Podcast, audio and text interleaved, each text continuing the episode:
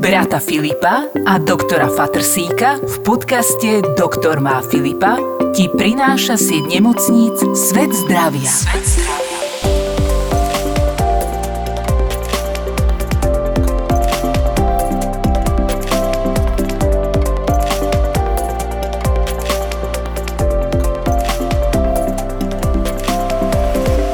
Chlapci, čaute. Ahoj. Čau, čau. Miško, ahoj, Joško, ahoj. Joško, tak čo začneme rovno tebou, nie? Tak e, či máš niečo nové, povedz a potom sa dostaneme k slovu, možno aj my. Ja som si povedal, že tentokrát nebudem hovoriť veľa o covide, lebo to má už mm. všetci plné kecky už. Ja to zhrním iba tak, že sa mi stala situácia, keď som si povedal v pondelok, že zdá sa mi, že situácia sa asi stabilizuje. Jak som to vyslovil, prišlo 7 sanitiek Naraz. Naraz. Hej. Ja, že chyba, zase ma tam hore počúvajú. Takže e, odvolávam, čo som povedal. Situácia nie je úplne stabilná ešte, aj keď je to trochu lepšie. A maká sa ďalej samozrejme, no. Ja mám pocit, že robím monotónnu robotu, stále to isté, každý sa dusí, Bez kašle, má zmeny, hej, stále už to je také aj na hlavu asi trošku. A, ako bola tam jedna taká zmena, došiel nám taký bezdomový chudák, ktorý bol viackrát vyšetrený za pár dní. Prvá sanitka bolo a dostaneme sa k tomu, že dneska to budú úrazy. Tak došiel chlap bez domova a že zlomený členok, tak ho zrengenovali, urobili pozdravy, všetko urobili a že je to na hospitalizáciu, na operáciu členka trieštiva zlomenina. On nesúhlasí nikto nechápal, ako môže nesúhlasiť s niečím takým, že teda treba, treba to operovať, lebo kosti sú ďaleko od seba, je to trieštivá, proste je to na niekoľko kúskov. Ale to sú takí, že? Čo majú aký dôvody, že vlastne to nechcú? Čo... Podľa mňa tento človek možno rozmýšľal nad, nad tým, že nad ja si nebudem môcť vypiť, áno, potom, že kto to zaplatí, lebo bol neplatič samozrejme mm. a takéto veci. Možno mal vypité, tak sa bál. On vtedy ten prvý deň odmietol hospitalizáciu. Uh-huh. Na druhý deň ho doviezli znova, že on si to rozmyslel zavolal sanitku, on mal prvá, že on má zlomenú nohu a teda je na operáciu a on teda volal sanitku, že nech ho dovezú zase na ten čistý urgent, nemal COVID, niekoľkokrát mal vyšetrený, keďže tam opakovalo sa to. Tak ma zavolali k nemu, lebo tak som sa k nemu dostal, že nech to riešim. Zavolal som do Trnavy, kde máme dohodu na chirurgiu. Už som znova nerobil rengeny ani nič, keď to tam bolo jasné. A že by som ho tam rád preložil, že nemá COVID, ale je to teda kazus socialis doktor na druhej linke v Trnave. No, ale my sme totál plní na traumatológii, lebo však bereme aj za vás a tak. No ja chápem, dobre, a kedy by mohol prísť? Že stredu. No však dobre, tak som s veľkou a veľkou vďakou teraz odkazujem. Máme v Šali krízové centrum pre bezdomovcov. Pán bol našťastie triezvy, celkom normálne vyzeral na, na to teda, že žil na ulici. A sme sa dohodli s tou pani tam a s riaditeľom, že ho preberú a potom pôjde do Trnavy v stredu, nie? Telefón v stredu. Nechce to prevozovka previesť, prevozová sanitka uh-huh. na, do Trnavy, nakoľko nemá zaplatené poistné. A chápem. Nič tak ako, nerád to hovorím, ale nedá sa to inak ako sanitkou. Tak som sa dostal až nejakému vyššiemu vedúcemu do Nitry, na dispečingu, ktorý povedal, že jednoducho nie, to nie je akutný stav a tak. Tak sme sa trošku aj chytili, aj som bol nahnevaný, pretože koľkokrát vám donesú kravinu, hej, k nám ho dvakrát doviezť vedeli, už do Trnavy, to má dohovorené, a bude sa to riešiť, už sa nedá, tak to skončilo momentálne tak, že sa asi na mňa pani Šali veľmi hnevá, lebo je tam ostal človek, ktorý mm-hmm. potrebuje sa nejakým spôsobom dostať do Trnavy. Ja zase verím na druhej strane, že niečo vymysleli, nejaký taxi mu zaplatili, alebo niečo, vieš, alebo odviezli autom s, tom, s tým krízovým centrom. Mňa hrozne mrzí a týmto pozdravujem tú pani, ktoré som slúbil, že to vybavím, že, že nebolo to v mojej moci to ovplyvniť a veľmi som sa snažil a aj som sa teda trošku do potýčky dostal, že to celé skončilo tak, že to skončilo na ich pleciach. Všeobecne s krajským operačným strediskom, a to je jedno aké, tak sa veľmi ťažko komunikuje. Ano. Pretože oni nevedia pochopiť to, v akom stave sme my, čo musíme riešiť, pacientov, odsun a tak ďalej a oni teda riešia tie svoje problémy. Zase do ktorých my nevidíme, ale je veľmi ťažká komunikácia s Koskou. Tak akože zdravotníctvo je strašne tomto náročné, celé tej komunikácii, to je veľmi veľký problém. Proste aj my teraz nadávame napríklad na tých všeobecných a, a ja nadávam občas na nie všetci, všetkých, ako keď robím na tej internete špecializovanej ambulancii. Ale napríklad teraz som bol s kolegynkou vedľa, ona má praktickú ambulanciu, doktorka má COVID, 3, 3 týždne už je na covide, si teda nie, že oddychuje, lebo je, na tom nie je dobre tá ona tam normálne ambuluje, ordinuje, ona v podstate robí doktorku.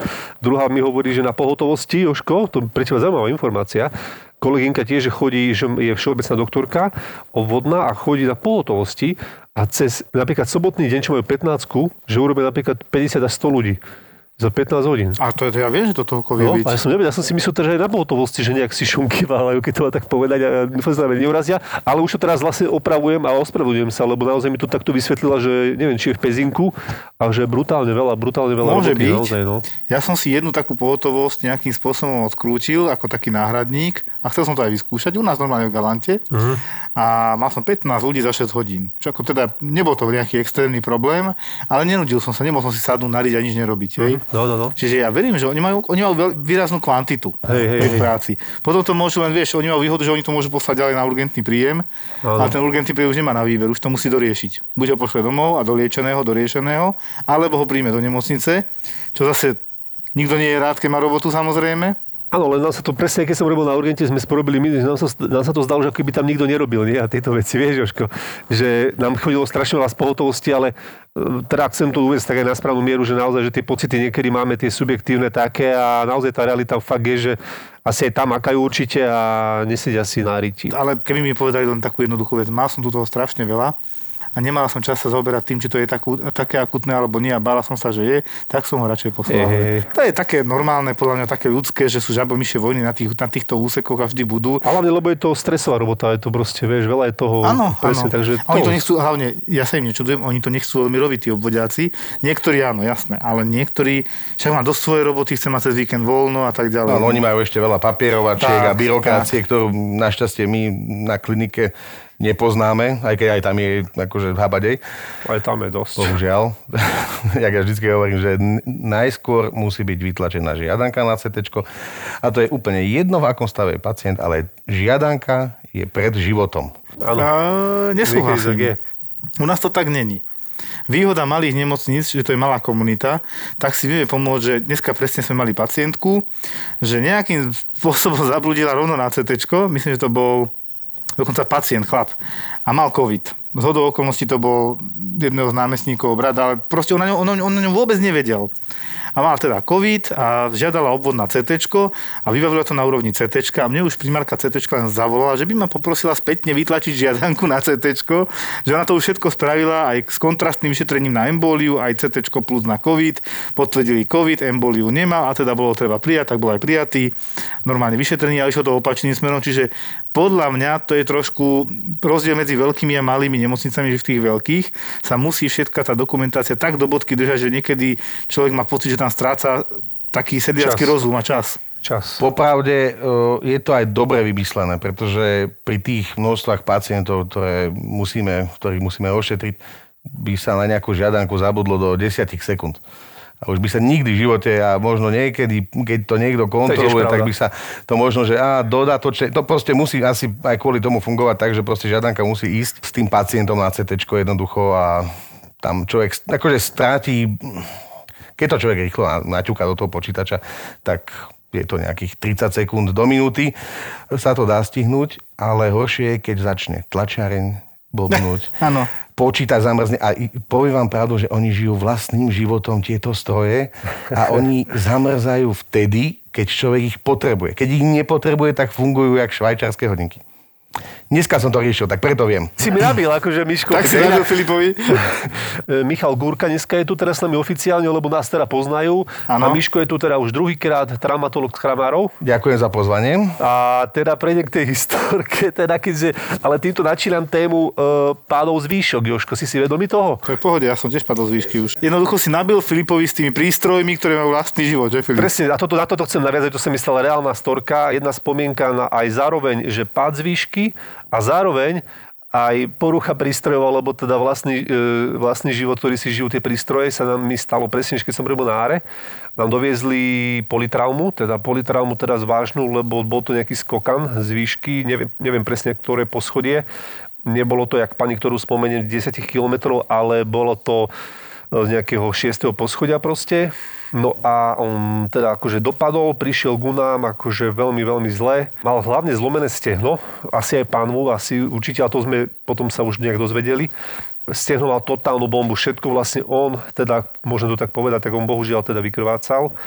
Asi do toho aj stehna, lebo tam mal podľa mňa asi 2-3 litre. Pánva, pánva je, tam, je veľké, tam sú veľké straty krvi. To, to a stehno tiež hej, samozrejme, lebo áno. do stehna 2 litre krvi. Ale v tom stehne to bolo vidieť, akože to bolo normálne, že takéto nožičky, jak ja, troška možno tenšie, aby som sa pochválil. a on proste naozaj, že štvornásobný objem, alebo obvod toho stehna, no a, a presne v tejto veci, tam bol proste traumatolog, tam boli všetci proste celý tento tým traumatologický a vtedy sa nám proste pokazil monitor. Normálne pokazil monitor pod postelou na áre, proste drahý veľký monitor, hovado. My v tom strese, doktorka tam, aristka vtedy bola taká zrovna, akože doktori sú rôzni, hej, povedzme si, však vieme, niektorí tak v kľude to robia, resuscitujeme a všetko, snažia sa zachovať pokoj. Táto doktorka je taký, troška, akože to vie to vyhajpovať, nazvime to, situáciu. Čiže akože dosť akože vrieskala, akože všade všetkým nadávala, ale akože to je všetko v pohode, lebo to je proste súčasť to je zachrany života. Ja to tak berem, hej? Ja tomu hovorím, že adekvátne situácii. Asi tak, asi tak. A proste každý nejak reaguje a my sme na to nastavení, to v pohode, to nejak sa neurážame, aj keď si ponadávame, teda hlavne ona nám. teda monitor sa pokazil. Kričíme na sanitár Erik, donies monitor zvedla. Šprintom letel po ten ďalší monitor povytrhával káble stade, my sme zatiaľ vytrhali stadiaľ káble, ďalší tam resuscitovali, pomáhali doktorom, čo bolo treba, chystali kaval, proste totálny stres, hej, všetko možné. Jak nesol ten monitor, on sa podkol. Ešte aj ten monitor mu drbol. Proste, že katastrofa, hej, katastrofa, totálna katastrofa. Doktorka, keď to videla, tak akože e, sa stupňovali otáčky už tých nadávok, ale my sme ďalej išli, tak išiel po ten tretí, zobrali sme tretí, dobre, všetko sme to spravili, hej, netrvalo to zase nejak dlho, napojili sme to, no a potom sme teda ešte bojovali teda o jeho život, ale bohužiaľ teda sa ho nepodarilo zachrániť. Keď som sa inak potom aj pozrel spätne na celú tú miestnosť, vieš, to, to mi strašne pripomenulo takú brigádu Stupave, že sú dni zela. Ja som tam raz bol ano, ešte ano. ako brigádnik a mňa tam dali, že budem dvíhať, e, berať smeti po všetkých tých oných. No. Mm-hmm. A však dobre, však ľudia sú normál, v pohode, nie? No tak o polnoci proste, že všade bolo biele pole zahádzané odpadkov a takto to tam asi nejak vyzeralo proste, že vieš, rozbaluješ, hážeš po zemi, proste bereš čo treba. A naozaj to bola taká bojová scénka, no bohužiaľ pacient neprežil. A, Ani monitor? Monitor sme nakoniec na, našťastie rozdýchali, lebo to, to sú veľké to pálky. Vlastne, no, to sú pálky. Chirurgovia väčšinou o, hovoria, že najhoršia smrť je z oplašenia. A to je naozaj pravda. Človek, keď... Ako, niektorí ľudia proste to nevedia a niektorí ľudia proste majú dajme tomu taký stoický kľud pri tom, ako, ako riešia takéto prípady, ako je napríklad politrauma. A my sa snažíme to tak zvyčajne, že s kľudom, proste s rozvahou, lebo človek viac pokazí, keď človek naozaj behá okolo to. Niekedy nemusí človek behať, lebo stačí sa pozrieť lepšie. Niekedy, keď sa pozrie na to, koľko je zavesených tých plazmalajtov a tak ďalej, niektoré sú tam aj dvakrát. Proste veľakrát človek spraví chybu pri takýchto situáciách, kedy proste... Tak sú to vypeté situácie. A, áno, áno, ale človek by si mal tak povedať, že OK, však veď, robíme, čo vieme. A najlepšie. Súhlasím, treba zachovať pokoj a rozvahu a rozmyslieť si a kľudne sa radšej na pár sekúnd zastaviť. Súhlasím aj ja. Ja som to ja zažil, lepšie. Ja som to zažil presne, ešte, ešte som začínal hej, na Novordencoch, primár tam bol fantastický, pozdravujem ho týmto, dúfam, že raz uvidím v tomto, tomto podcaste. A bolo strašne veľa pôrodov ale to bolo asi, ja neviem, 8 porodov za hodinu a všetky rozbehnuté mamičky idú rodiť. Do toho niečo niesli ešte akože transport in utero sa tomu hovorilo. E, také záležitosti, že nesú tiež rodiacu v nejakom uh, rizikovom tehotenstve, proste dieťa bolo ako predčasník a proste veľa, veľa, veľa roboty a už bolo 3 hodiny, aby som normálne mali akože pomaly sa chystať domov a už som videl toho primára také očka na mňa hodil, že akože halo, pomôž mi, hej. Dobre, a teraz sme makali. A on potom, keď sa začali valiť ďalšie veci, tak zastavil, hovorí stop. Čo je, čo, čo primár? Zastav sa. Toto, toto. A začal to rozoberať postupne, kto čo, kedy, ako a kde urobí. A mu hovorím, že ale poďme makať. Jožo, zapamätaj si, vždy, keď je toho veľa, najčastejšie urobíš chybu, keď príde veľa a naraz roboty. To si musíš roztriediť, zatriediť, určiť priority a tak ísť. Hej toto mi povedal. Odtedy si to pamätám, si tieto slova takéto, keď ti fakt niečo dajú, pamätám, že toto strašne je dôležité v našom fachu, že si fakt musíš na urgente duplom tiež rozdeliť, čo je dôležité, čo teraz ideš robiť a čo počká. Samozrejme potom si to vypočuje, že niekto tam počkal 3-4 hodiny, lebo ho bolela hlava a nebolo to nič vážne, ale bohužiaľ Ale Takže už naozaj vieš, je dôležité si rozdeliť tú robotu a zaseknúť sa na chvíľku. Nie každý má samozrejme ten dar, niekomu vyhovuje tento stres podľa mňa, že vtedy viacej šlápe túto príhodu, čo som hovoril ja, teda, tak to už bol taký akože extrém pre mňa, aj pre všetkých, ale našťastie už sa poznáme, hej, a už vieme Aha. reagovať, že dobre, nebereme si to tak a my sa snažíme držať takom úplne, že počúvať rozkazy, ale zároveň e, akože mať taký svoj kľud, hej, lebo to presne tým možno, že taký mladý nováčik by to troška akože zošalol z toho, hej. No, ja by som povedal, že, že by začal lietať, proste, že nevedel byť čo, aby iba stál na mieste už pomaly. No ale tak sme to nejak, no tak však e, aj tak sa zachrániť nepodaril ten pán, bohužiaľ. To, čo si zaumiel, sa mu teda podarilo e, dokonať. A podobný prípad, ale troška iný, to som ale videl aj u záchranárom mi ukazovali, lebo to bolo taký tiež prípad, Petr Žalky spadol. Teraz skočil nejaký pán asi, alebo pani, to teraz neviem ale to bola tiež taká príhoda, no proste on skočil, ale tak nešťastne, že jak skočil, tak na každom poschodí sa zachytil oh. a na každom poschodí nechal nejakú časť svojho tela. Že proste, že skočil, neviem, z 8. na šiestom ruka, čas ruky, na piatom proste, že noha, čas nohy a takto išiel nejaké 2, 3, 4 poschodia, takto akože pozanechával a potom dopadol. Ty kokos. To už taký extrémik. Uh nie je pekný. Či dopadol už ako trupík v podstate? No to už to bol taký trupík, jak sa hovorí v našom žargone. Proste Skoro. rozdelil sa a podelil sa, no. sa o, o ten pád aj s ostatnými ano. spolu bývajúcimi. Ako tí susedia pod ním, čo bývali, ak to nejak sa nezobudili na, to, na, to, na tam tie sireny, tak asi ráno, keď ste našli na balkóne nejaké veci, ale asi nie, asi to tam už riešili. Dobre, však to je jedno. Začali sme chalani debatu, a máme tu traumatológa, tak čo je to ten pád z výšky? Jak to definujeme my? Pád z výšky je pád, ktorý je vyšší ako je výška osoby. Hej? Tak, tak sa hovorí, že pád z výšky ano, teda. Ano. Uh, tak to je, to je akože poučka. Ano, hej? No a potom všetko, niekedy človek nemusí padnúť nejako, nejako z nejakej veľkej výšky. Niekedy človek padne len zle. No. A môže to byť kľudne len z jedného schodíka.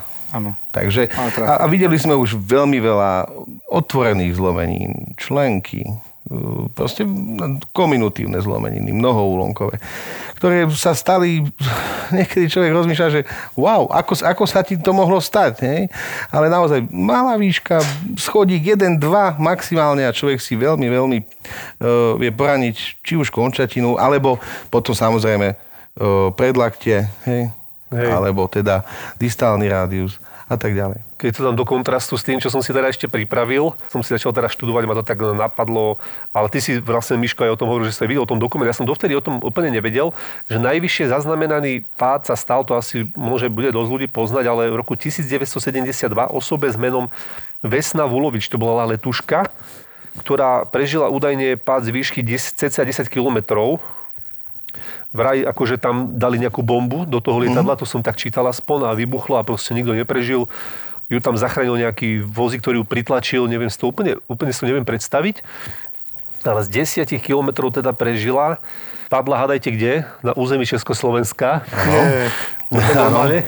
to ale bolo v Česku teda presnejšie. A bolo to v nejakej, nejakej zalesnenej oblasti. Tak asi... Takto, ona mala jedno veľké šťastie, že dopadla na svach.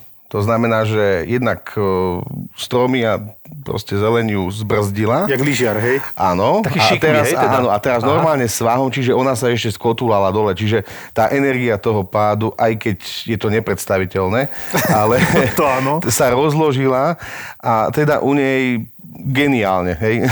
tam, tam naozaj by som povedal, že, že, že úžasný pád. Dobre, do, dobre dopadla dobre dopadla, ak sa hovorí. Tu, tu, si povedzme jedny veci, ktoré vidíte vo filme, že ako Superman chytí Louis Laneovú, hej. Áno, to, si hovorí, to, to, to sme sa bavili. Áno, áno. toto je presne blbosť, čiže jediná možnosť vlastne dostať sa do také šmíkalky, ktorá, ktorá ale potom musí veľmi dlho klzať ešte, aby ti tú energiu niekde trením stlačila dole. Najlepšie nejaká tráva, seno a tak ďalej, nie? Určite áno, ale zasa ako, asi by som to neskúšal. Či sa podarí. akože, už raz sme to teda videli, dá sa to, ale ako iných ľudí nepoznám. Je to možno jedna ku miliarde, nie? Taká to je akože pecka, 10, 10 km je proste šupa. Bola niekoľko dní v kome zlomený na lepky, zlomený stavcov, rebier, nôh a pánvy. Ale zomrela až v 2016. No, na niečo úplne iné. Na padla z jedného schodu.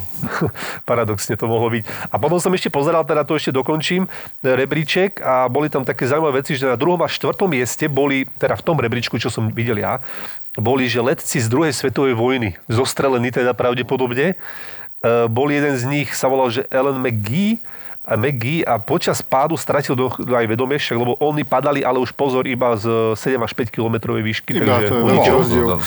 Oproti pani, e, pani Vesne. No a on spadol zase pre zmenu na nejakú sklenenú strechu vlakovej stanice. Aby toho nebolo málo, dostal sa ešte aj do zajatia. E, na tele mal 28 rán po črepinách, zlomenený kosti, poškodenie vážne nosa, oči, takmer odrezaná ruka, poškodenie obličiek a plúc. Ale zomrel až v 2003. Takže...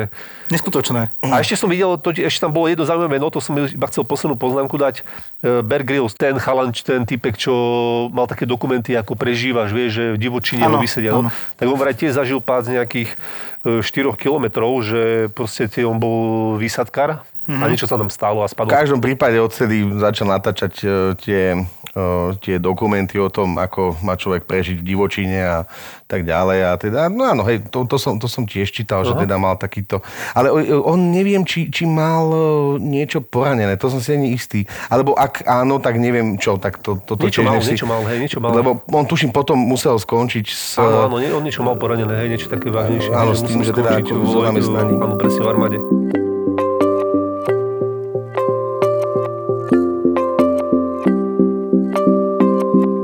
My sme mali na intraku takého chalana, normálne, tu už je teraz doktor, schopný doktor, a Maťo, hej, a volali sme ho Superman z viacerých dôvodov, ale jeden z nich bolo, že keď ja som ho ešte nepoznal a my sme boli na Mníckej doline, e, myslím, že manželáky to boli a my sme sa s ním rozprávali, akože on bol na balkone, my dole a však po dole, však za chvíľu som tam a už, už sme ho čakali dosť dlho, že ideme niekam na diskotéku. Pohni si a to bol nejakých 10 metrov, druhé, tretie poschodie. A on dobre, a on skočil. Padol na brucho, bol tam akože trávnik, ale aj tak. Uh-huh. Oprášil sa a podal mi ruku. Čau, ja som Maťo. A ja, že v nemom úžase, že čo? Kúkáš? A odtedy dostal, to bolo prvý, čo mu povedal, že Superman. Uh-huh. ako dopadol dole, oprášil sa, podal ruku. On bol taký pevný, cvičil, športoval. Nemal potráne, hej, niečo brucho. No na druhý deň ráno, akože nám ukazoval modré brucho.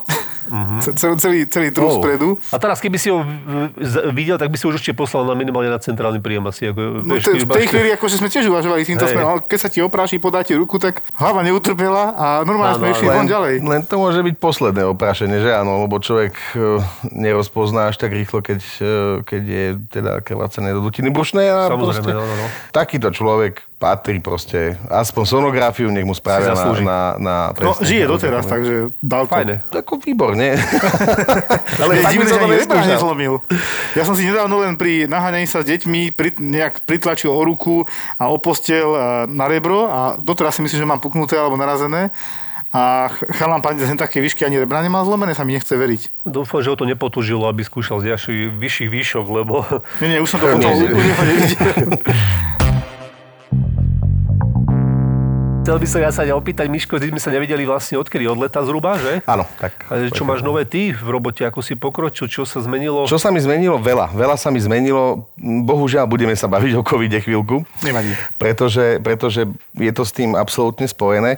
V novembri som začal teda pracovať, respektíve bol som prevelený do prvej línie na infekčnú kliniku na Kramároch a teda dostal som sa k pani primárke Košťálovej, ktorú tiež by som rád pozdravil.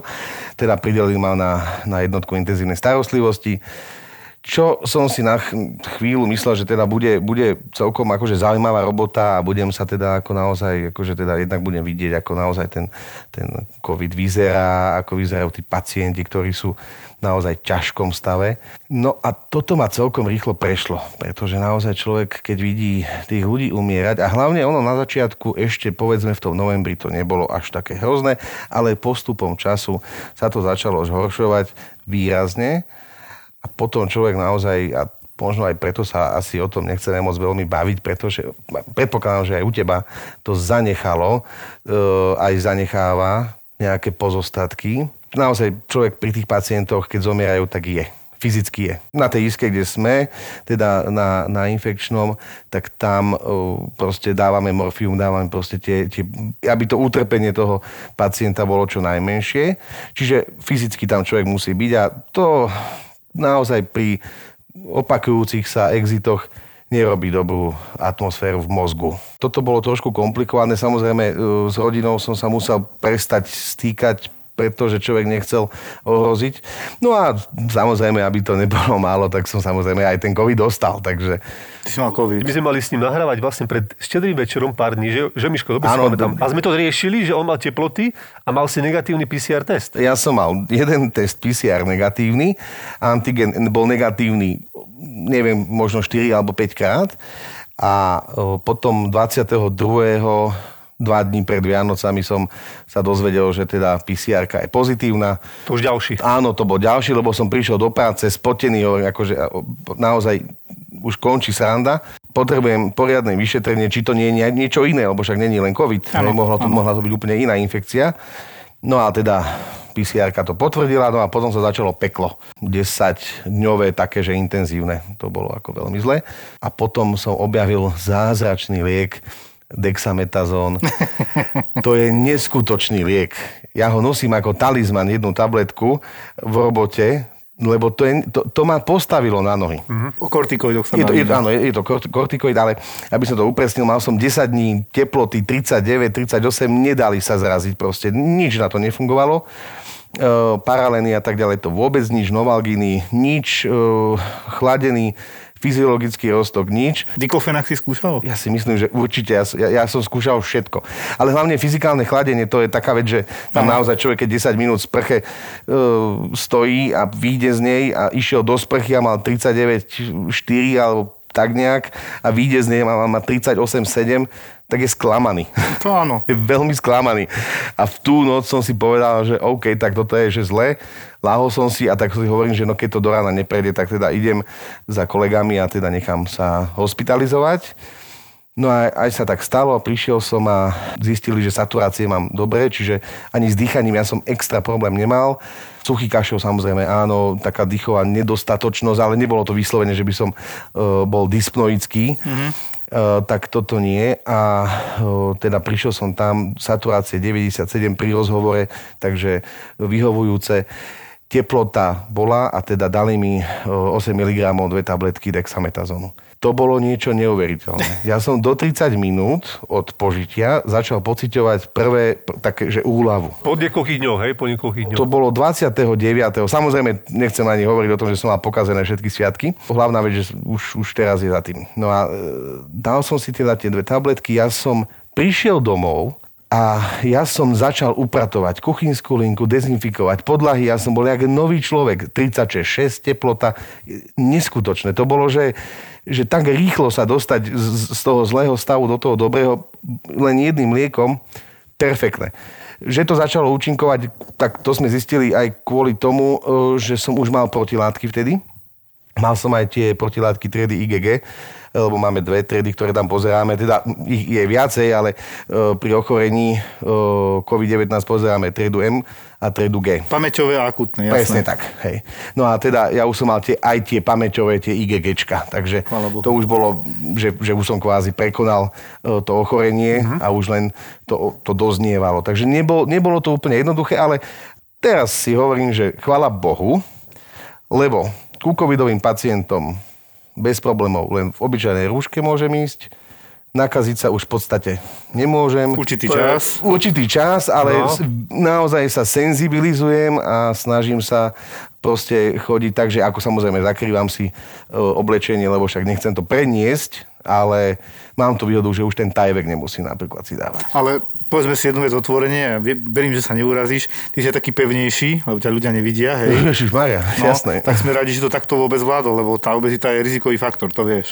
No, veď kolegovia akože boli veľmi takí, e, teda z traumatológie, ale aj z infekčného, naozaj boli taký veľká podpora každý mi písal naozaj toľko známych ľudí, čo som objavil, respektíve nie, že objavil, ale nemyslel som si, že sa ozvu a vyjadria mi podporu, či už SMS-kou, telefonicky alebo akokoľvek bolo to perfektné. Naozaj človek si v takýchto situáciách utriedi tých kamarátov. Ano.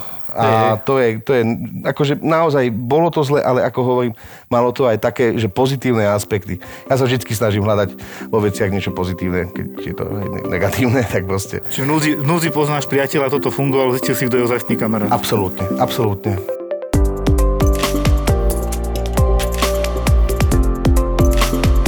A Joško, ty sa vlastne pýtal Miška, že diklofenak, prečo diklofenak? To máš nejakú skúsenosť s tým, že no, to tak vie pomôcť v domácnosti? Ku mne sa dostáva teraz v poslednej dobe strašne veľa SMS-iek, volaní aj z neznámych čísel od kamarátov, no, kde riešime presne toto a 90% ľudí odpovedá výborne na flektor diklofenak, hej, kde im to zráža teplotu, ja to aj, aj to aj hovorím, že nie non-stop samozrejme, a dávam im k tomu rovno PPI, helicit, na žalúdok, aby im to neurobilo vredy, ale odpovedajú tak, že konečne sa cítia dobre. Ja by som na to aj nadviazal, že čo teraz zase ide kolchicín dopredu, ano. tak v podstate keď máš dnavý záchvat, tak užívaš kolchicín napríklad a predstupen toho kolchicínu je flektor, alebo teda diklofenak. Uh-huh. Čiže preto možno im tak dobre robil tým ľuďom. Uh-huh. Väčšine, preto som sa spýtal aj Miška rovno, že či ano. ten diklofenak skúšal, asi áno. Uh, diklofenak som skúšal, ale nepomohol mi kolchicín. Teraz, čo môžem povedať, tak budeme používať uh, na, na infekčnom, takže to už bude zaradené do, do guidelinov pre liečbu COVID A ten pacientov. Iver, Ivermectin, Ivermectin, no. ten čo? No, no takto, teraz to môžeme nahlas povedať, je to veľmi dôležité. Najskôr ho musíme mať v lekárniach, hej? Áno, to, už, to je prvá vec. Áno, to už som čítal. Druhá vec, tak ako si to myslí podľa mňa docent Sabaka, ako si to myslí my, ako si to myslia infektológovia, pripisujeme mu príliš zázračné vlastnosti. Všetci na neho upierajú. Áno, moc, áno. A ešte je taká ďalšia vec, dávkovanie, tak sa smejeme na tom, že je pre morča alebo pre konia, hej? Alebo medzi nami to je na to, hej? To je, to je áno, áno, áno, veterinárny liek, veterinárny nie náš liek. A ako, áno, má dokázateľne in vitro, v umelom prostredí, v Petriho miske zabraňoval vírusu sa množiť. Kedy prídu pacienti do nemocnice? už s pomnoženým vírusom, ktorý sám seba inhibuje svojim množením, že keď ho je priveľa, už sa nemnoží toľko. To, je, to platí skoro vo všetkom. Že ty mu dáš ivermectin, aby si mu zaťažil organizmus v tej chvíli. To je nezmysel. Mm-hmm. Že keď sa budeme baviť, tak možno predhospitalizačne aj to ešte tie štúdie stále bežia. A my sme sa nejako uponáhľali na Slovensku s jeho schválením, podľa mňa.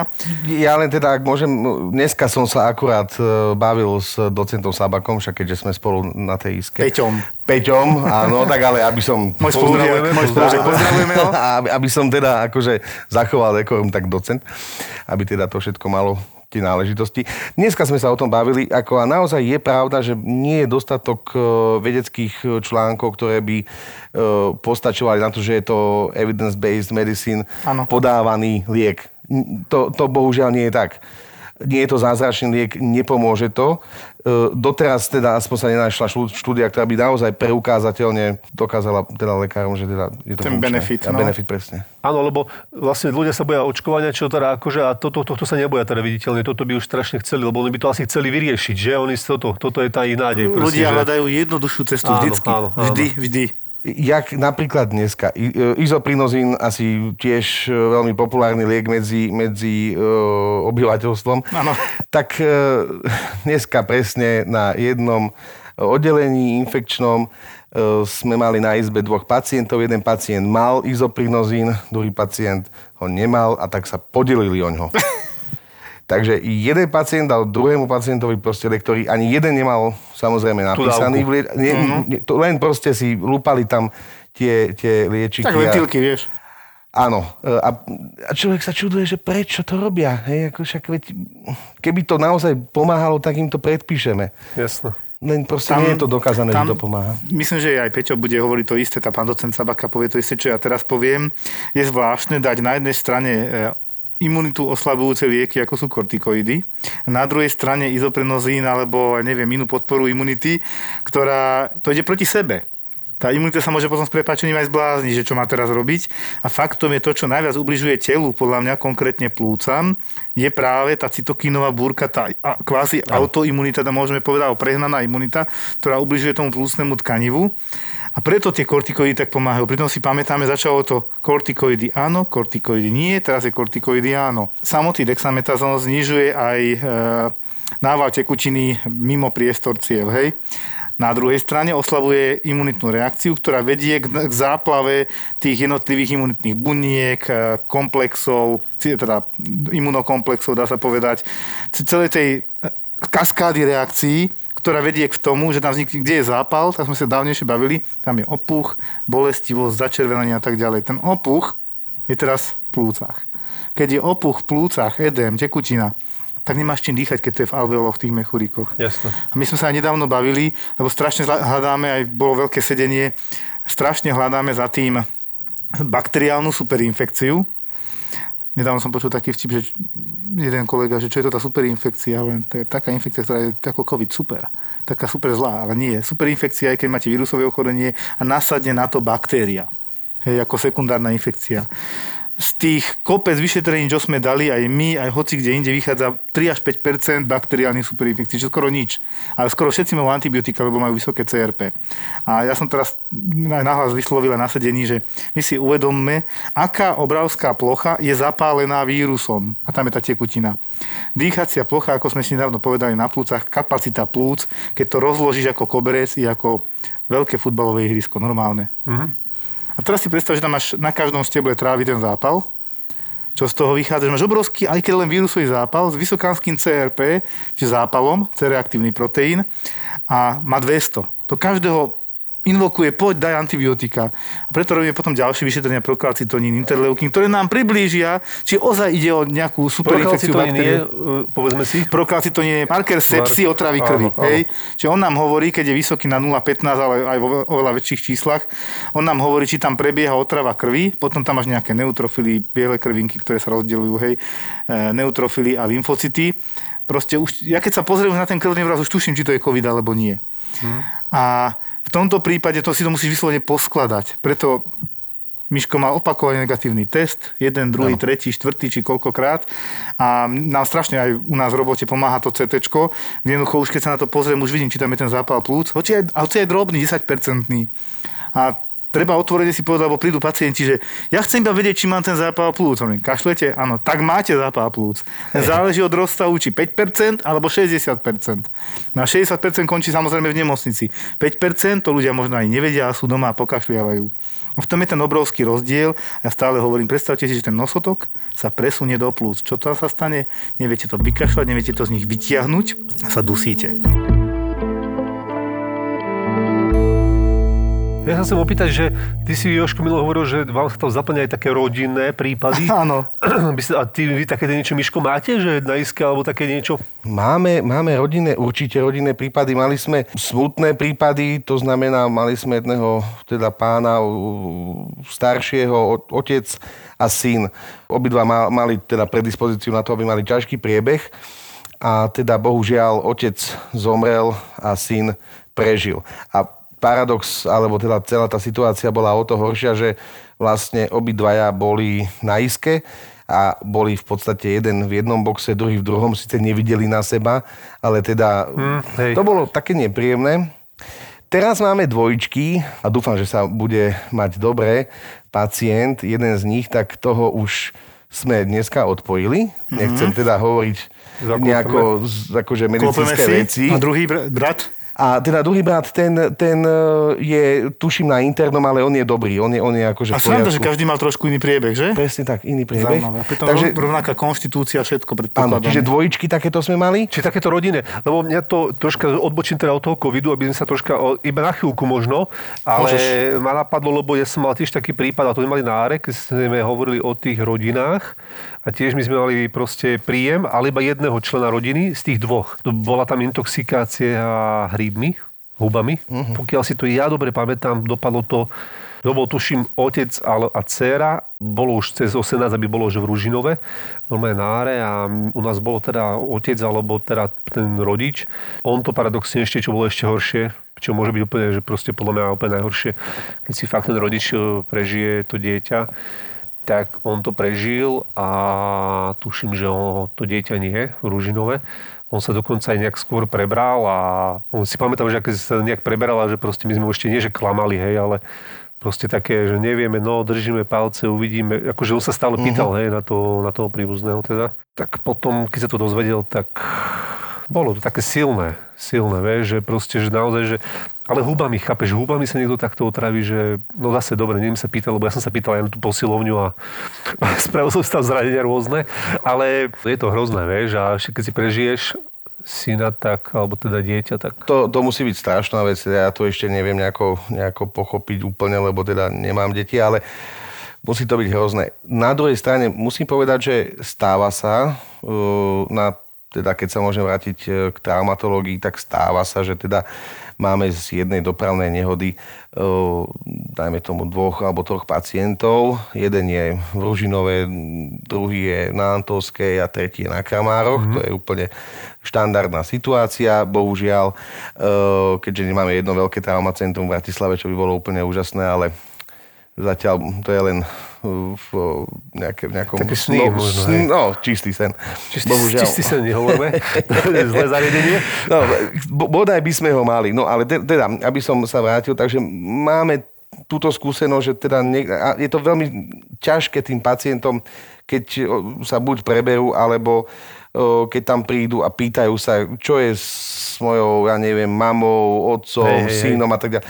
A keď človek už vie tú informáciu, samozrejme, že, že to neprežil, na, dajme tomu na mieste, bol mŕtvý a teda ona bola prevezená ku nám, alebo on, tak je to veľmi ťažké hovoriť to v tom stave tomu pacientovi. Zase na druhej strane, keď sa zase môže vrátiť naspäť ku covidu a k infekčnej iske, tak tam som sa naučil naozaj oznamovať smrť. To je to jedna z vecí. To opýtať, to asi áno. Jak som vám hovoril v tom prvýkrát, keď sme natáčali, nemám rád oznamovanie takýchto, takýchto udalostí smutných. Proste mi to nejako, akože všetky veci sa mi nejako dajú, viem to nejako zvládnuť, ale toto je jedna z vecí, ktoré ma v úvodzovkách nebavia. To asi nikoho. Asi nikoho, no však to je jasné. Ale teraz tam človek musí, musí bohužiaľ, oznamovať a už to človek robí tak automaticky a tak často, že, že to je ďalšia z vecí, prečo ma to, nie že, nie že nebaví, ale proste robí mi to veľmi zlú náladu. Veľmi, veľmi zlú náladu. Kľudne povedz nebaví, to nás naozaj nebaví. Podľa mňa ja som mal, mal byť asi pôvodne traumatológ, či už na urgentnom príjme alebo kdekoľvek. Začal som počítať svoje úrazy, keď som si na teba spomenul. A ich veľa viac ako prstov na ruke môj. Akože, lebo však ja som už šiestich začal, že ja to iba v rýchlosti vymenujem, aby, aby si ľudia vedeli predstaviť, že ak som bol popadal a moja mama mala zo mňa určite radosť, tak oproti tomu sú moje deti super, tak okolo 6-7 rokov sme sa hrali na betónovom hrisku klasické paneláky Považská Bystrica, hej, a nejaký sused išiel a chcel mi zobrať loptu, nech som sa potkol a ja neviem, čo tam robila tá kocka, taká kamenná, ako zbytok, odliatok, hej, nejakého betónu alebo kameňa alebo čoho, alebo kombinácie. A Joško spadol Hej, prvé, čo bolo rozbitá hlava, tak sa to zašilo. Hej, normálne na urgentnom príjme, v Považskej Bystrici zašili ma. Prišiel som domov, mama pozera na mňa, že nejak sa jej nezdá to moje rameno, chytila ma, au, au, mali pláče, čo mu je, tak teda išla ešte za susedkou dole na 7. poschodie, tiež sestrička, že pozrie, čo si ona myslí, tiež si myslí, že to mám nejaké divné, tak naspäť, hej. No a kľúčná kosť od seba na, na 6 cm ľavá, zlomená, Áno. tak znova kolečko a samozrejme tesne pred dovolenkou do, na Senecké jazera. Uh-huh. A mi sa to takto opakovalo, potom každé dva roky som mal nejaký takýto úraz. No, potom som si zlomil ľavú ruku pri futbale, ale tak, že to Moje, si spadol na ten peň. Áno, to zápestie bolo fakt, že do 90 stupňov proste v polke ruky presne obidve kosti zlomené. To je nás radosť. No, takže úplná radosť, 6 týždňov som mal cádru a myslím, že tam pán doktor, perfektný doktor, mi to opravil ešte tak, že mi to nerezal pod rengénom, asi skiaskopicky to tak chápem, no. a mi to napravil a ruka dobrá. Skiaskopicky, vysvetlíme. Skiaskopia je proste rengén v, v, čase, v čase. V čase. Vy tam robíte, keď robíte takúto napravanie zlomenín, tak proste robíte viacej snímok radšej, čo je šetrnejšie. Áno, Hej? áno, áno. Dobre vedieť. To, to, keby sme robili skiaskopiu, tak to vám tu je ad jedna, asi by som to nebol, bo už mám rakovinu a svietim. uh, takže to, to, to nie, už bez tak e, dostávame dosť vysoké dávky. Jasné. Uh, aj keď tie moderné prístroje samozrejme sú a vyhovujúce v rámci, v rámci hygieny a všetkého, ale aj tak, no človek, keď to má pri istých orgánoch ano. reprodukčných, uh, dajme tomu hodinku alebo tak, tak... To by nebola sranda. Nie, je to hej, úplne hej. príjemné. Čiže... Nie je to úplne jedno. Hej. Čiže vy to fotíte v priebehu, koľko potrebuje, pohol som to, odfoť, pohol, pohol som to... Tak, tak, áno, človek proste tú kosť si napraví, dá si ho do, nejak, do nejakého tváru, či to drží, proste odfotí, blikne, OK, drží mi to, je to v poriadku, je to vyhovujúce postavenie, a potom ďalej pokračuje. Vy ste takí autoklampiari, ale ako kosťoklampiari, hej? V tomto smere to vás obdivujem, lebo Môžeme to aj to chce prax, podľa mňa, toto vedieť. napraviť tú kost, trafiť to, aby bola rovná.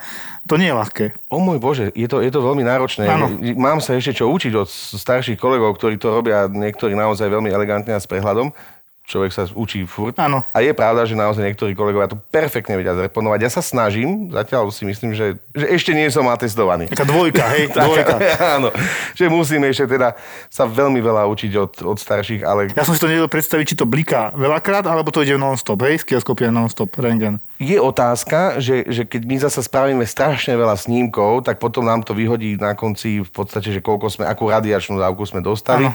A ono možno, keby sa to spravilo pod, teda skiaskopicky, možno by to bolo rýchlejšie, ale toto asi, a toto teraz akože vyslovene... To vymýšľame, jasné. To sú len či sa taká redukcia, alebo taká, že... že čo, ale tak asi, keď sa to robí sekano, tak asi je to šetrnejšie. Napríklad, uh, korpus alienum, čiže cudzí predmet, najčastejšie úlomok, uh, keď niekto robí, keď už spomínal si to, to klampiarstvo, tak úlomok uh, vyletí a tráfi napríklad ruku a pacient si žije svoj život 10-20 rokov ani o tom netuší, potom padne na ruku, spravíme rengen a nájdeme tam, že proste cudzie teliesko. Pol centimetra napríklad. Áno, malinké. Je to vždycky malinké, je to taký Taká úlomok, presne. Ano a ten je už pekne obalený a tým pádom tento, a potom samozrejme človek to musí vyťahnuť. Teda Prečo? pokiaľ je to prístupné. Prečo to musíme vyťahnuť? Tak v prvom rade, keď by náhodou chcel ísť na, na nejaké Magnet? magnetické vyšetrenie, na, tak by sa to vyťahlo.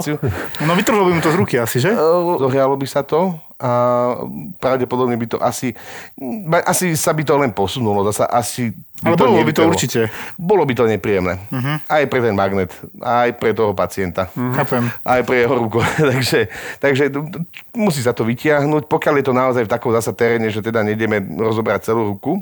A toto sú najhoršie, lebo tam človek, kým to nájde, lebo to je malinké, drobné, tak kým sa k tomu dostane, tak tam je pravda, že niekedy, teda to, to si človek dovolí robiť aj tak, že, uh, že sám, vtedy používam tú skiaskopiu, lebo mm-hmm. fakt, kým sa ja trafím, tak to by som niekedy blikal do Aleluja. A takto mám tú výhodu, že si to rýchlo nájdem tú pozíciu, chytím do, do peanika alebo do niečoho a teda vyťahnem. Áno, tam to pekne vidíš na tom rengene väčšinou. Áno, áno, áno. Tak tedy to využívam, ale to je veľmi krátko. To, sú, to sa bavíme o kovových predmetoch pre ľudí teda. Áno, kovové. Tie sa dobre vyberajú, horšie to je nejaké sklo, to je prúser. No, sklo, ja som vždy považoval za prúser a keď som náhodou, keď som na traumatológii na pol roka alebo koľko, 3 štvrte menej, menej, tak 4-5 mesiacov som na tej traumatologickej ambulancii na urgente na Petržalke. A tiež sa mi raz dostala baba, leto, nie, vstúpila na niečo, pichajú to tam, ja som v pete hľadal to sklo asi hodinu, oh. ale našiel som ho, tak som bol taký šťastný, keď mi to zablikalo na svetle, mám ho. My sme robili, tiež som bol na Antolskej, ešte na urgente prišiel nejaký, on ale, že deň predtým padol na motorke, ale chrbát mal normálne jak koberec, keby mu tam nalepili, ale, ale ako, že odreté, oškreté celý chrbát, všetka špina tam, sklo, baršo, bordel. Ja som to nečistil, musím sa priznať. Čistila to kolegynka staršia. Počkaj, ale ten, čo vrieskal, lebo vieš to celý chrbát, úplne, že vieš to mm-hmm. poškrené tie všetky nervy, lebo v podstate tie povrchové asi na tej koži a všetko. A ona to musela drátenkou, takouto kevkou, vieš, to musela stať vyčisťovať, to bolo akože to bolo hodinu mordy, hodinu mordovania, všetku špinu dať prečistilo sa to však klasika, hej, tými však betadín, sa to povedal peroxidom hlavne. Peroxid, peroxidom, to vyšumí, pekne to vyšumí, to pekne bolí. Vytlačí, no. A akože to bola pecka, akože celý chrba, no celý chrba taký, taký lišaj, naozaj nadherný a za, akože neviem, prečo nešiel hneď, ale možno, že mu to asi nepomohlo. Vieš, prečo väčšinou úrazy nechodia hneď? Uh, prečo? Tak teraz si ma dostal, lebo ja osobne vždy hovorím, že ten, kto nepríde hneď, tak je proste... Ja, ja teda už som sa to naučil, prečo ste neprišli včera? No viete, my sme mali takú oslavu a... Tak ja som sa... Tak áno, to zase sa vrátime k tomu, že väčšina úrazov sa stáva v ľahkej ebriete. Tak. Počažmo v čašej.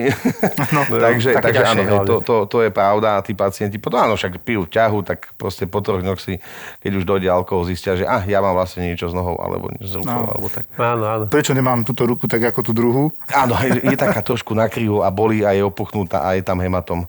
Keď Takže... sa mi to stalo, neviem. to sa deje, bohužiaľ. Akože jasné, že to nie je vždy, ale mnohokrát, keď sa tak spýtame, tak také, také pohľady do steny a na seba a ako chápem to z jednej strany, že asi prirodzené, ani ja by som určite nebežal hneď v tom stave, hambil by som sa. Áno, ale zasa musím povedať, že ľudia, keď si niečo takéto spravia, je veľmi dobre, keď prídu hoď aj trošku v, pripitý a v dobrej nálade, lebo jednak pri tom menej napávaní boli. to menej bolí, čiže, čiže človek ano. si ušetrí uh, tú bolesť, lebo však samozrejme dáme tam to lokálne anestetikum, ale ono v globále to proste bolí a je to teda nepríjemné, takže by si to napríklad mohli spríjemniť. Áno, vtedy máš viacej odvahy. To, ale potom, ale musia byť samozrejme slušní, lebo sú opití ľudia, ktorí sú veľmi slušní a naozaj akože človek sa aj čuduje, že wow, a, aký, aký v pohode človek a potom tá druhá skupina, ktorí sú agresívni a to, to, to, to, to, to, to ty, by, ty by nemuseli vtedy zrovna prísť. ty by nemuseli vôbec chodiť. no to je niekedy ťažké.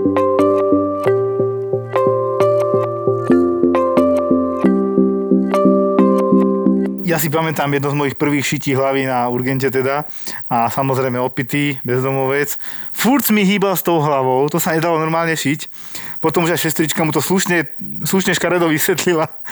Potom mu držali hlavu a tak a celé zle, akože šili sme to 2 hodiny, možno že 5 cm, ale uh-huh. potom sa furt mrvil, to sa nedalo. Za každým si musí vyčistiť znova, lebo sa ti pohne dokola. Potom myslím, že prišiel traumatolog, niečo mi poradil, nejaký grif a tak, ale celé zle akože. No to my sme mali tiež, ale to bolo tiež presne na urgente a Marek, náš host minulý. Áno, sanitár. Sanitár Marek. Ši, dali to šiť uh, netopierke, to už tiež vieme, kto je, naši netopieri a proste prišiel podguražený, veľmi agresívny, bliakajúci, tak to proste vrieskal na celú ambulanciu, celú asi pol hodinu, hodinu. míril sa proste tak, že ona nevedela, ona ešte roztrasená jemne troške, akože, že dobre, takže uď sa, že budeš hodená do vody. No tak ale mne tam boli ja, Marek a ešte neviem, traja sme boli na ňom. Marek normálne, že na hlave ležal, ja na ramenách. On mal niekde túto porezané proste na tvári, hej, takú dosť hlbokú, ja hlbokú ranu.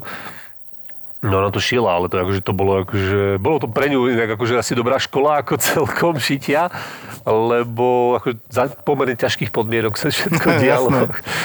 sa akože potom celkom...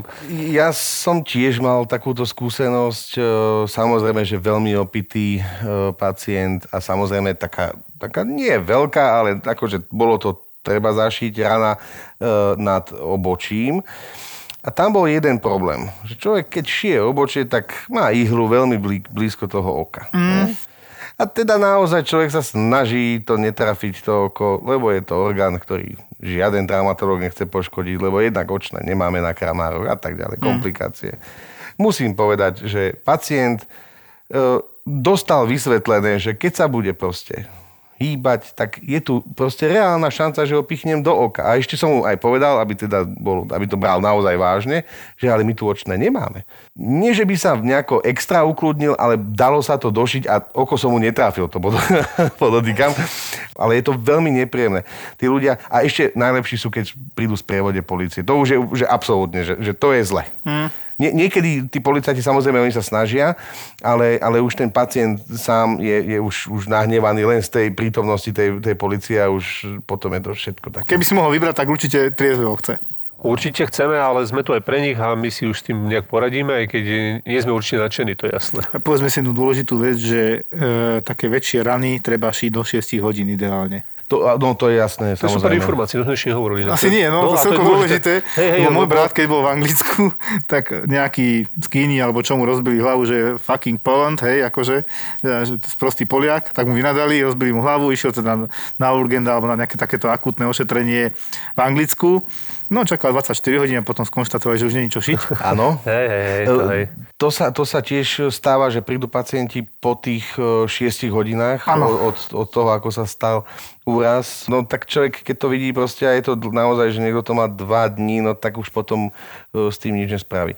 A takisto treba poznamenať, že sú pacienti, ktorí potom ešte tiež by sa mohli naučiť, že ranky a strašne malinké poranenia, e, ale že, že naozaj, že mikroskopické, bohužiaľ aj takú skúsenosť mám, že som musel hľadať, kde bolo porezaný.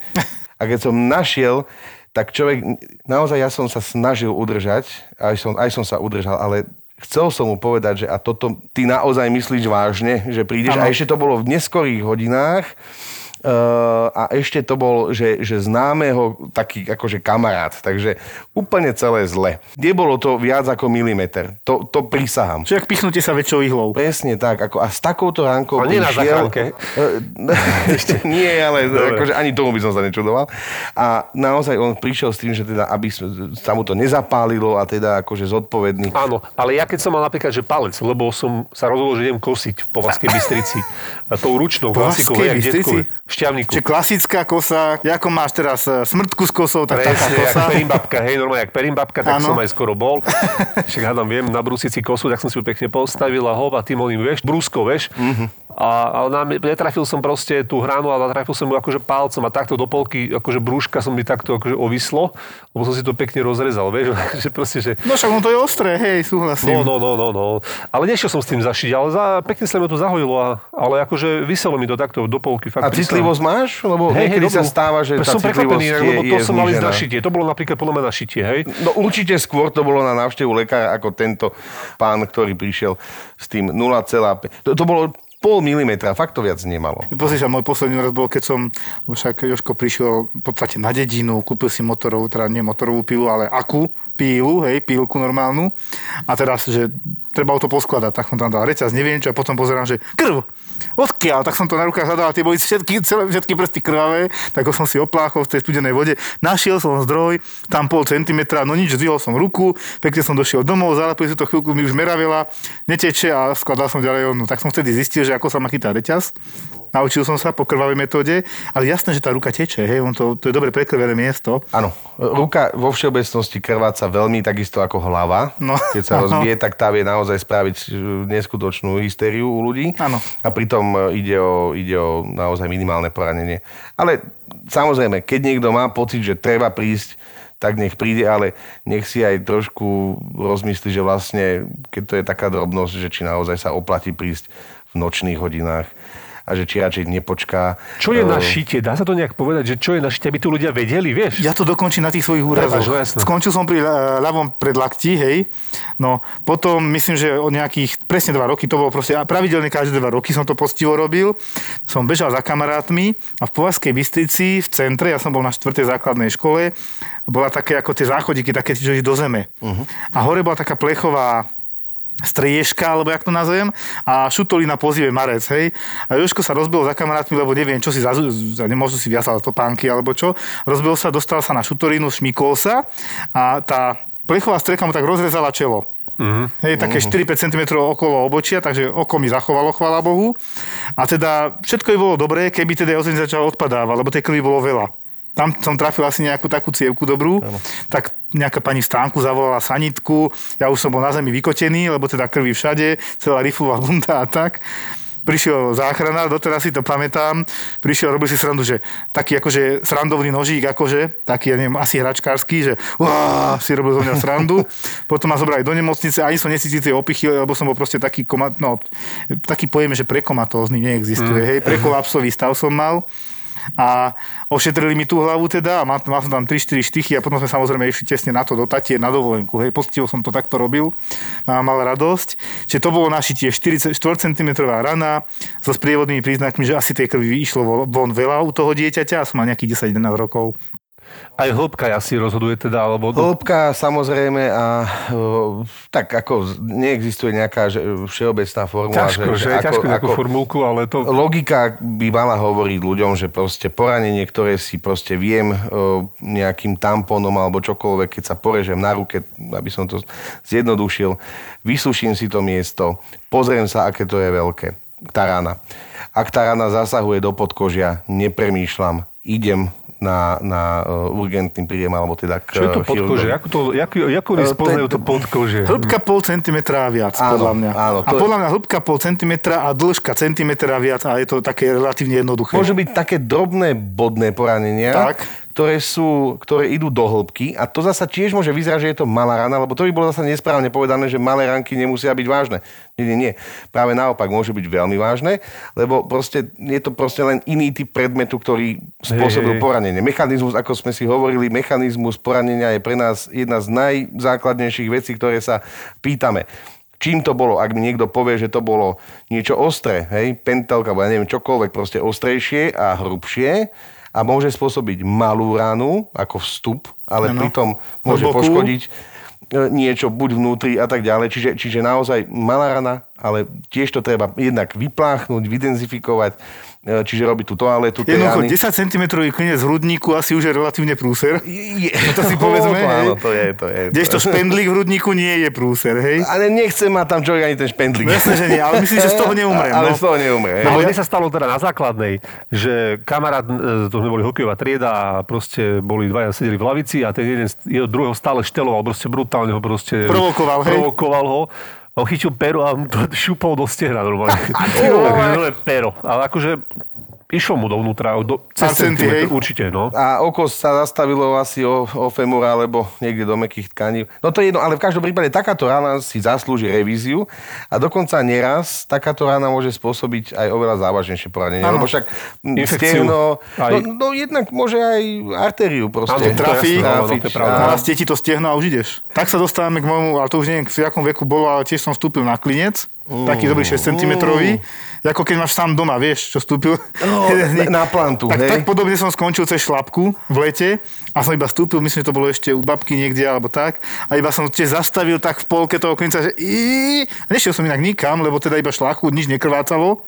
Fakt som musel len šlachu trafiť. Áno. A potom mi to niekto zistil pri nejakom inom rengene, keď, keď mi padla činka 5 kilová na palec, už na strednej škole, a rozdrvila mi palec. Uh-huh. Som rád, Joška, toto si nepovedal, že tebe sa stalo posilovne nejaké zranenie. No, Vy ste nepriznáš, ale ja som... Čo, to nebolo úplne v posilovni, to sme boli už na gym, gymnáziu a na telesnej výchove a teda Jozef zbadal konečne posilovňu poriadnu a nejak zdvihol automaticky činku do ruky jednoručku. A teda niekto zabudol ich tam prišrobovať, nie, tým kolečkom. Aha, jasne. A ja som zdvihol a už som si tak pozrel,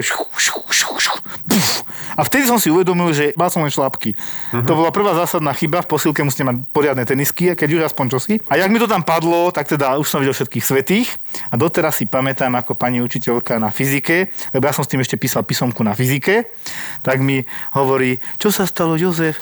A že fú, padla mi činka na palec, celkom ma to už boli a mi proste puchol v tej teniske už normálne počas vyučovania ano, ano. ten palec. A už mi boli také mdloby a ona, že čo, nevieš písomku? Hovorím, hm, to by nebol problém. Problém je tam dole, tak som mi to ukázal a ona mi hovorí, ona bola taká zvláštna, pani učiteľka už asi nežije, chuďatko, a ona mi hovorí, že no, mne keď minule padla hruška na hlavu, tak som si prešla 10 km okolo prečína a vrátila som sa, prešlo ma to. A že ja neviem, či toto bude ten prípad. tak som šiel a ten, pal- recept. a ten palec proste, on tam bola rozdrvená tá mediálna časť tej kostičky, toho falangu a že čo s tým, no nič s tým, to, to proste je to rozdrvené, ale je to pokope. Áno. Našťastie. No tak som mal potom sadričku a tak, čiže to bol tiež, tiež ďalší, potom teda dokončím rebra, potom práve predlakte na bicykli, to som letel Duba klasika, nie, to musíš. Potom ďalšia rozbitá hlava, keď mi činka padla na hlavu, za podobné okolnosti sa zošmykla že tuf, a niekto to vzadu, tam mám také holé miesto teraz. Tedy som nešiel, lebo to bolo také, že možno centimeter, ale dlho to krvácalo asi hodinu, uh-huh. ale mal som to teda, však čo, bol som už v lekárskej fakulte a medicii a tak, tak rozmýšľali, že ako, ako mám byť hore, aby mi to nekrvácalo, keď máš ruku hore, dobre. A čo hlavu dám hore, čo, má, a čo mám? Tak proste som sedel, oni mi to držali a furt hodinu to išlo, ale nešili sme to nakoniec, zvládli sme to ľad, všeličo. Dá sa, dá sa, ale dá sa to už keď medic si, dajme tomu, niečo prečíta. Si poradíme, presne. Asi poradí, no. hlavne v tých vyšších ročníkoch už akože dá sa to, ale tak všeobecne odporúčam, hlavne keď niekomu niečo padne na hlavu, tak ako preboha nech príde, lebo môže mať aj zakrvácanie. A áno, a môj taký polymorfný úraz, keď som, mal stred so skinmi, teda, tak to tiež nebolo dobre. Zastal som sa kamaráta. Na takom moste sme sa stretli, ten už mal monokel. A banda teda takých mladých skinov, to sme boli ešte deviatáci, osmaci. A na tom moste ja som bol taký hrdý, že všetko, trošku som boxoval, všeličo. A som došiel, že daj mu už pokoj, on nechce nič, choďte preč, dajte pokoj. Ja som zase bol 7 chalanov, oni boli 8. Ja, že keď tak sa popereme a nikto nič a ideme domov. No, e, to bol trošku môj zlý odhad vtedy, lebo teda skončil. Oni mali traja sádru inak, to bolo také paradoxné na rukách, tí, tí skíni. A jeden do mňa skočil a hneď mi pritankoval. Tak potom ja mu naspäť a sme sa normálne pobili ako mladí chalani, ale potom sa to nejako zvrhlo a keď som začal vyhrávať, tak ma chytili a začali ma mlátiť. Tak ja som už tak kričal, že chalani, čo je? A oni zlakaní, nehýbali sa. Ja som dostal takú bitku, koňára do nohy, som sa, snažili sa ma kopnúť medzi nohy, ja som tam dal stehno, uh-huh. dostal som to do nohy naplno nos dolámaný na niekoľkokrát, pera 300 krát rozbitá a tak ďalej, no ako keď ťa dobijú. A tak som potom šlapal domov a niekde na, na nejakom parkovisku som odpadol, nič. Normálne hmla a už som bol na zemi, asi otraz mozku predpokladám. A potom uh, už som sa pre, precitol v nemocnici a ošetrovala ma mamina jedného z tých aktérov hlavných, to sa neskôr dozvedel a ona, že čo, čo, čo, aj syn došiel taký dobitý trochu a tak a sme sa dozvedeli, že to je on teda. A tam, tam to bolo také dosť zlé, akože, lebo ja som najskôr nejako došiel domov, ľady na hlavy, tí moji chalani z baráku, tí hneď, že do to bol, kde to bol, poďme naspäť, chalani, ja som musel dať dokopy. No moja mama plakala, keď ma videla celého modrého dobitého, tam ma hneď zobrala, ošetrovali. Čiže to bol taký komplexnejší úraz. Hej. Komplexný, no. no. Neviem, či som bol aj v nemocnici, už to nepamätám pri mne. Či som chvíľku nepovedal. Asi, no. asi nejakú komočku alebo no, niečo. Takže také. dolamaný nos teda bol, no, bolo toho viacej jednoducho. No tak ty si naozaj taký sen traumatológa. Áno, áno. skoro všetko poranené ešte. Členok teda... trikrát, myslím, že som mal vyvrtnutý. No tak to už je aj na nejakú takú ľahkú operáciu. Operované koleno už som no, mal. členok, keď sa takto ne, nemáš taký laxný. Také tie malinké vyklbenia sa dejú každý rok, podľa uh-huh. mňa. Ale také väčšie som mal nedávno, čo som išiel teda do služby, to som hovoril, na tých schodoch. A vtedy som, som jak Neymar sa hodil na zem, ako hovorím. Uh-huh. No. A to fakt, že všetky hviezdičky a to také aj s tým zvukom. No tak už máš rozťahané ligamenta, to už by ano, malo zoperovať. Teraz nikto nevidí, jak som zbledol a spotil sa. Akože nechcem nič hovoriť, ale keď skončí COVID... A to sa dá normálne stiahnuť potom naspäť? Dá sa to, dá sa to, dá sa tam spraviť taká plastika z toho. Ja si, Miško, pamätám, ty si vtedy práve že hovoril ešte v tom minulom podcaste, že ty sa strašne bojíš dostať nejaký úraz alebo prekonať nejaký úraz a dávaš si obrovský pozor, aby si ten úraz nemal jednoducho. Pred 4 dňami, keď bolo trošku ľadu na ceste, alebo tak 4-5 dní dozadu, ano. ja som išiel do takého kopčeka, ten, ten, tam, jak sa ide na, na tú infekčnú kliniku, infektologickú, tak, e, tak človek musí prekonať také ľahké stúpanie a ten lat, ktorý bol tam, tak akože ja som rozmýšľal, že pôjdem po štvornožky. Lebo tam nemám ako padnúť. Ale prísahám, lebo ako nechcem ja zažiť. A teda mali sme jeden otvorený členok na traume. Mám to aj odfotené, lebo tak veľmi zaujímavý. Dali sme tam externý fixátor. Vysvetlíme, čo to je, lebo to... Externý fixátor e, znamená, že sa e, kosť zreponuje a do toho vyhovujúceho postavenia sa teda zafixuje cez tzv. také šancové skrutky. To znamená, počkej, že... Počkej, ja im to zjednoduším, ako keď má kolár fixovaný krk. No, áno, neviem, či môžem povedať, ale teda pána Kolára sme mali u nás. Áno. Vtedy som ešte nebol na, na, na covidovej iske, ale bol som teda u nás na iske, staral som sa o neho takže mal som aj tú možnosť dávať uh, Crutchfieldovú trakciu. Áno. A toto je ten extrém fixátor. To znamená, že je to zafixované uh, z amerických filmov. Američania strašne radi to dávajú do filmov, pretože to je tak, tak zjavné, že človek má niečo zlomené. Ja tomu hovorím, jak lešenie na budove to vyzerá v podstate áno, na tej nohe. No, áno, áno. To, čo niečo to, drží. A, ne, ne, a je to celkom drahé a tí ľudia niekedy proste sú aj takí exoti, ktorí proste odídu a už sa nevrátia s tým. Ty kokos. No, a, tak, a to stojí, neviem, určite okolo 2000 eur taký jeden. Aj možno, možno to predávajú potom niekde na šrotovisku. Zvyčajne no, takí, ktorí to naozaj asi chcú predať. Kvôli tomu si zlomia aj nohu, vieš. Je veľmi ťažké to, to nejak dať preč z tej nohy, pretože, dobre, čak ako tie tyčky a tie, tá stabilizácia sama o sebe, áno, tá sa dá zložiť, ale tie piny, ktoré sa tam dávajú do tej kosti, lebo to musí držať v kosti, tak tam v podstate je to dosť bolestivé, keď sa to vyťahuje, lebo v podstate je to zavrtané do kosti a tým pádom, keď sa to dáva dole, tak to človek musí normálne odkrútiť. Fú, a to asi nerobíte úplne zažívať, či tak nejak... Nejak, nejak tlmíte pacienta. Tlmíme, tlmíme, dáme infúziu uh, nejakého silnejšieho analgetika a, a musíme to vyťahnuť. Ale bohužiaľ kosť pri Bo, takýchto boli, no. boli, boli, boli a je to nepríjemné, ale to sa nedá inak spraviť. Ďakujem ti, Miško, veľmi pekne a možno sa ešte niekedy uvidíme. Však... E, ja ďakujem, veľmi rád prídem a porozprávam nejaké nové príhody už z traumatológie. Miško, aj ťa budem hovoriť ako príklad aj v našej nemocnici, že dá sa to, dá sa to, že traumatológ sa dokáže naučiť ťažké infekčné záležitosti, ako je napríklad COVID-19, že rozumie problematike, že ide to, keď sa chce. V každom prípade veľmi pekne ďakujem za pozornosť pozvanie. Ďakujeme. Ďakujeme. Názov tohto podcastu vznikol v albánskej pizzerii, takže... Passion Podcast. To znie ako vážne porno. No, mohlo byť Tento hocičo. herec, prečo ma ten herec prenasleduje? Niekto, kto má kondíciu, teda ja za seba môžem povedať, lebo viem, čo to je. Tak uh, Passion Podcast. Vášeň, záľuba, koníček. O tom je na ruku. So Števom Martinovičom a Miškou Majerníkovou. a ja mám zimobriavky. Zimomriavky vás z toho normálne. Tak si zober tam flísku. Passion Podcast. Uh, tá skúsenosti, čo poviem. Kebyže to nebol iba podcast, tak vám to ukážem to video. Nájdete v Apple Podcasts a na Spotify. Zapo. Zábrná v podcastovách.